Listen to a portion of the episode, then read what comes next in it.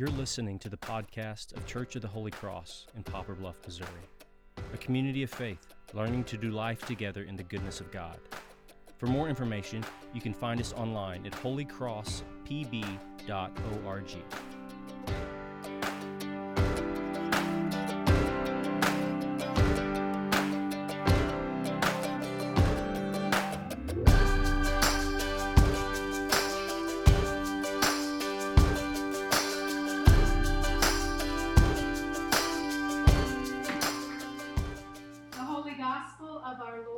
Jesus Christ according to St. Mark. Glory to you, Lord Christ.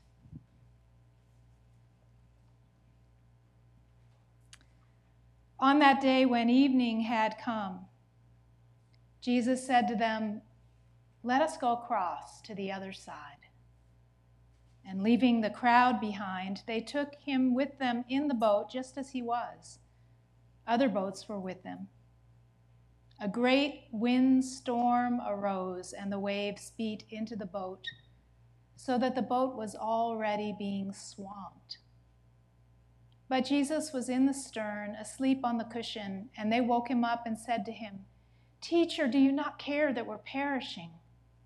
He woke up and rebuked the wind and said to the sea, Peace, be still. Then the wind ceased, and there was a dead calm. He said to them, Why are you afraid? Have you still no faith? And they were filled with great awe and said to one another, Who then is this that even the wind and the sea obey him? The Gospel of the Lord. Praise to you, Lord Christ.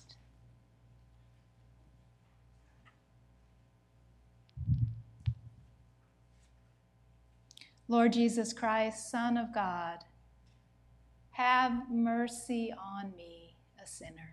Amen.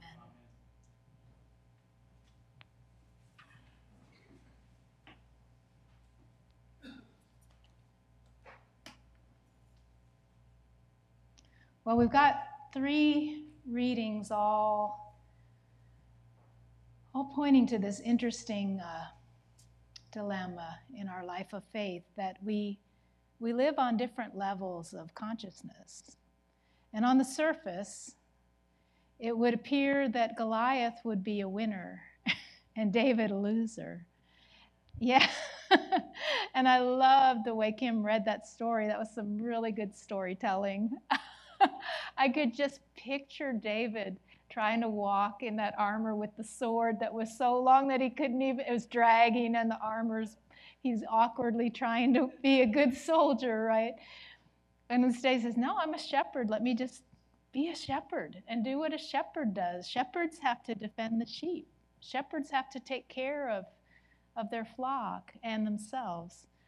And so he strips down and he's there he is, just a boy, just a shepherd boy with a few rocks in a pouch. And Goliath is just thinking, what is wrong with these people? I mean, you can just picture that, can't you?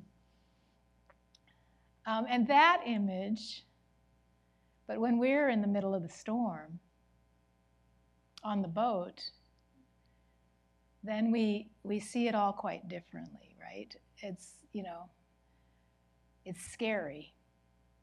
We could get killed. The ship is being swamped. And sure, uh, yeah, Jesus is there, but he's asleep. We need to wake him up to get some help, right? And that's the truth. We need to wake up the presence of Christ.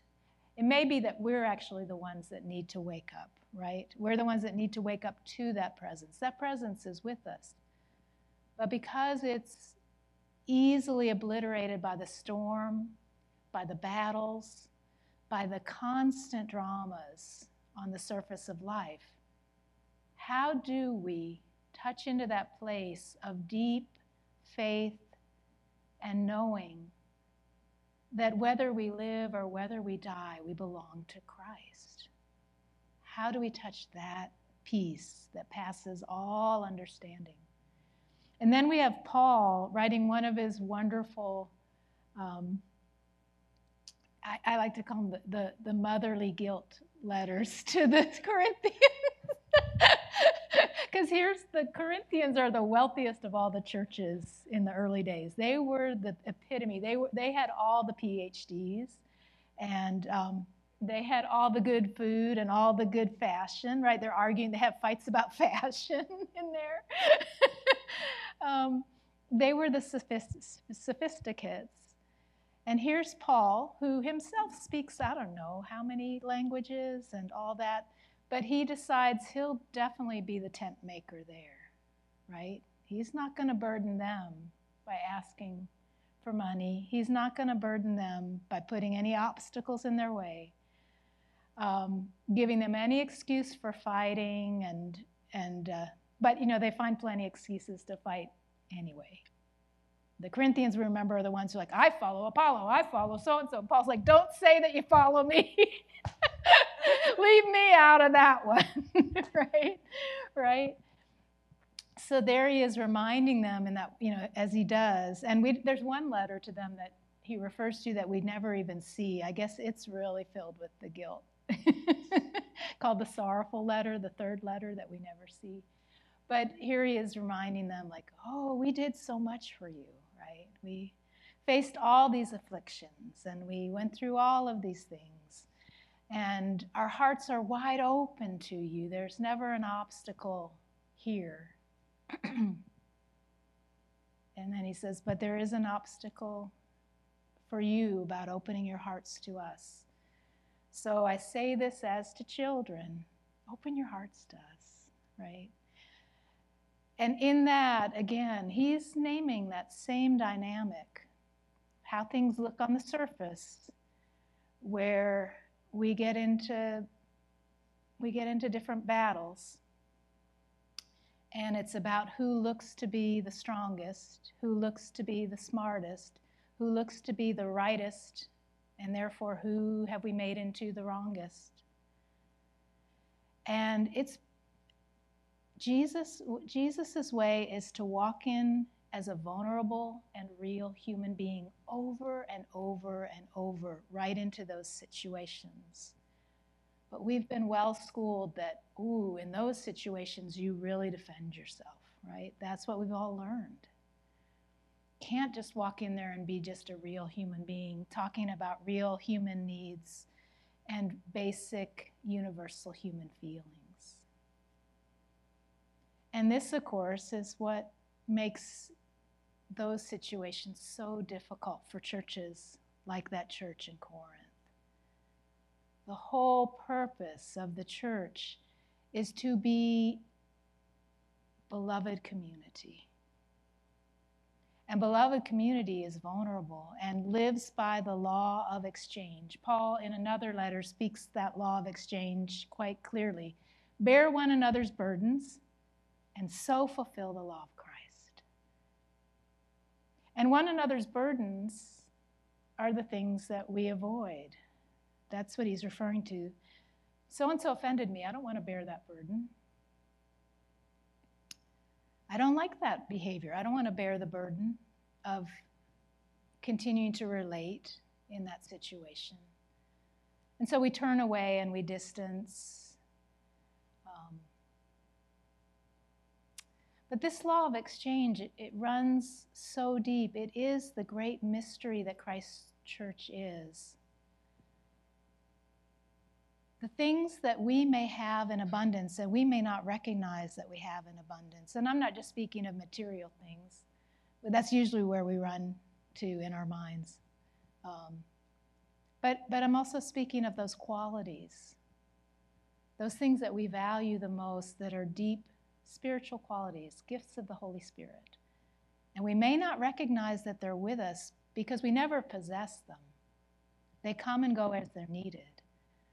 Those spiritual gifts like gentleness, self control, compassion, um, love, mercy, kindness, steadfastness, clarity,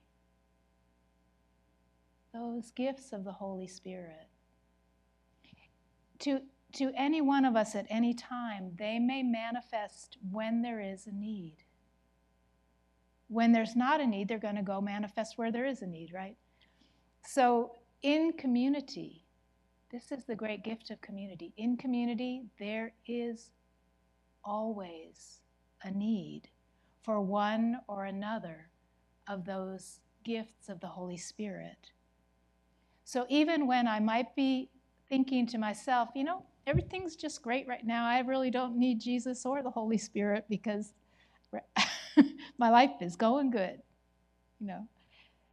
Yeah, yeah, that would be a good thing, wouldn't it? so even when I'm thinking that, when I come into community, I have the opportunity to realize, oh, there is a need. This person has just experienced a tragedy, and there's sorrow, and there's the need for gentleness, for kindness, for support. Another person may be going through um, a big change in their lives. And again, a need for support, a need to encourage. So even when we're feeling like, well, I don't need anything from anybody, well, I don't know when that would be, but when we come into community, we have the opportunity to experience it all. And in any moment, in any community, you can find all of the differing gifts being needed.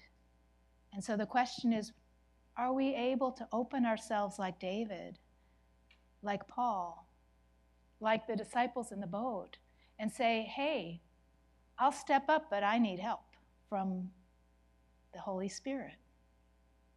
I'm willing to stand here in this in this place of not knowing, but I definitely need the help of the Holy Spirit and to allow that Spirit to manifest whatever spiritual gifts might be needed that I might be open and available for, to give away, to share.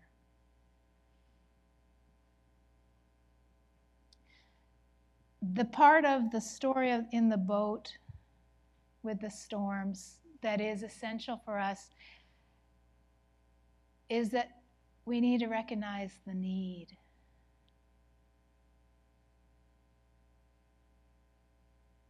When we're not recognizing the need, we'll be staying in that place where we think we're separate, we're isolated, we're individuals, and we lose that exchange.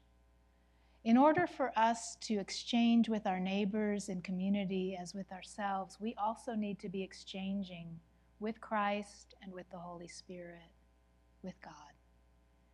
And the exchange comes when we recognize the needs.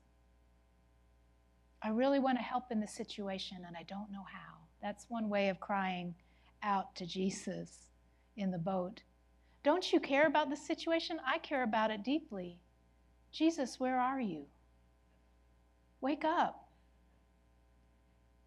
And of course, when Jesus wakes up, it's going to be us in the community that are asked to help. And we'll be given what we need to help, but it may not be what we thought.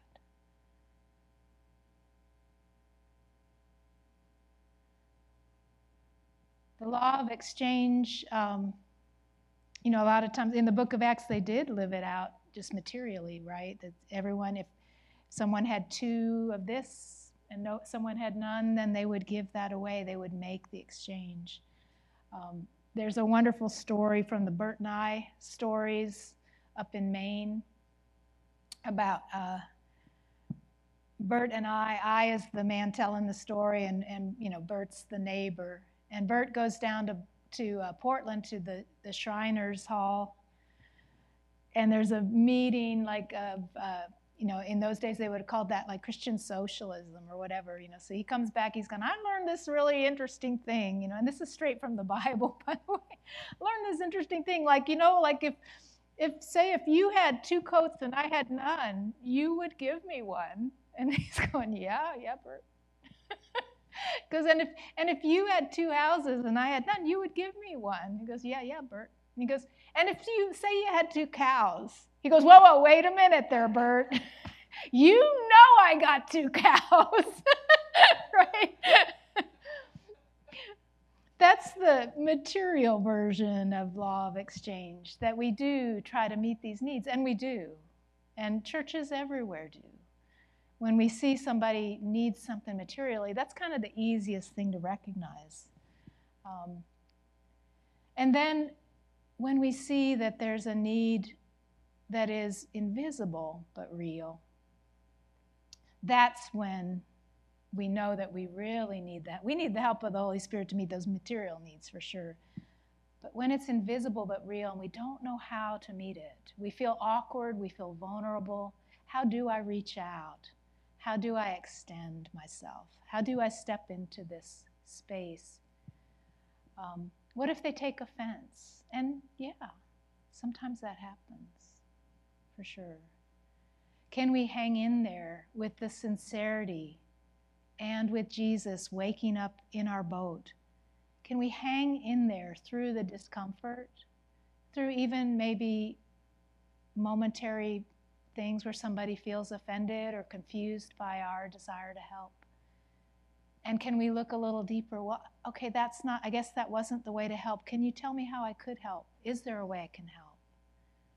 And just keep working on it. Because in the end, what is the church is that network of relationships that is empowered through Christ and the Holy Spirit to really love one another.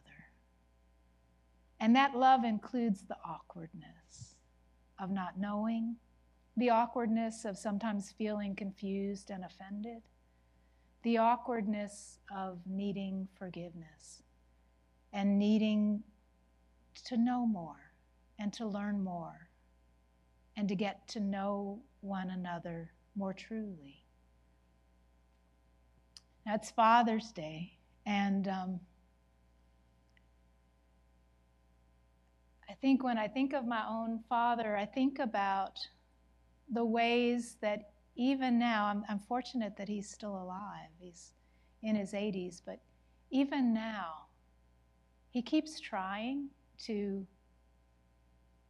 be a better father. I, am I'm, I'm just amazed by that. Um, I had an experience just a few weeks ago where he called me up and said, Well, your mother and I need to speak with you. And I felt like a little child who had done something wrong. I was like, I remember that. that you guys are going to gang up. What did I do?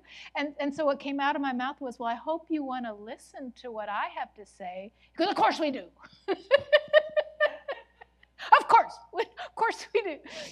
And so we made an appointment on the phone. And I was kind of dreading it because I had that feeling from childhood again. And um, what's going to happen here? Well, we got onto the phone, and then my father said, Your mother and I would, would like to hear what you have to say. I was like, Oh my goodness. And for five minutes, I got to talk about what was going on, and they listened. And I thought, that's remarkable that he actually listened to what I said and took it in. It's so hard to change patterns, you know that. I mean, we all know that. And and to be in I'm 60. I find it really really hard for him to be in his 80s and make that effort. It means everything in the world to me. That's the opening. Those are the kinds of openings through which the Holy Spirit just gives more than I could have ever asked or imagined.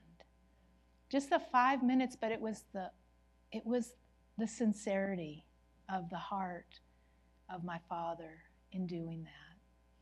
So I want to um, close with a song that's really one of my favorite songs about about this journey that we're on.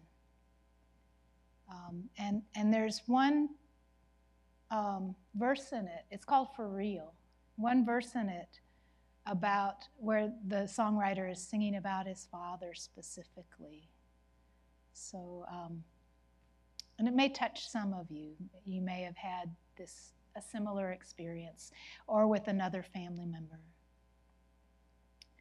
Um, the words go, My father would never put a parachute on in the Pacific back in World War II.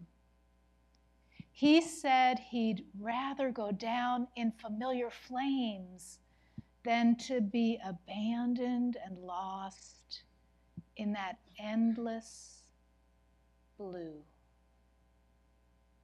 Some of that blue got into my eyes, and it seemed like we could just never stop fighting that war until I first caught a glimpse of that endlessness. And oh Lord, I loved him like never before. There's a hole in the middle of the prettiest life. So the lawyers and the prophets say, not your father, nor your mother, nor your lover is going to ever make that go away. There's too much darkness in the endless night to be afraid of the ways we feel. So let's be kind to each other. No, not forever, just for real. We have each moment to be kind to each other just for real. We don't need to stretch it into, I can't do that forever, right? Just this moment, just this time, just for real. And that's the moment when Christ can waken in us, this moment, and say, Peace, be still. Peace, be still.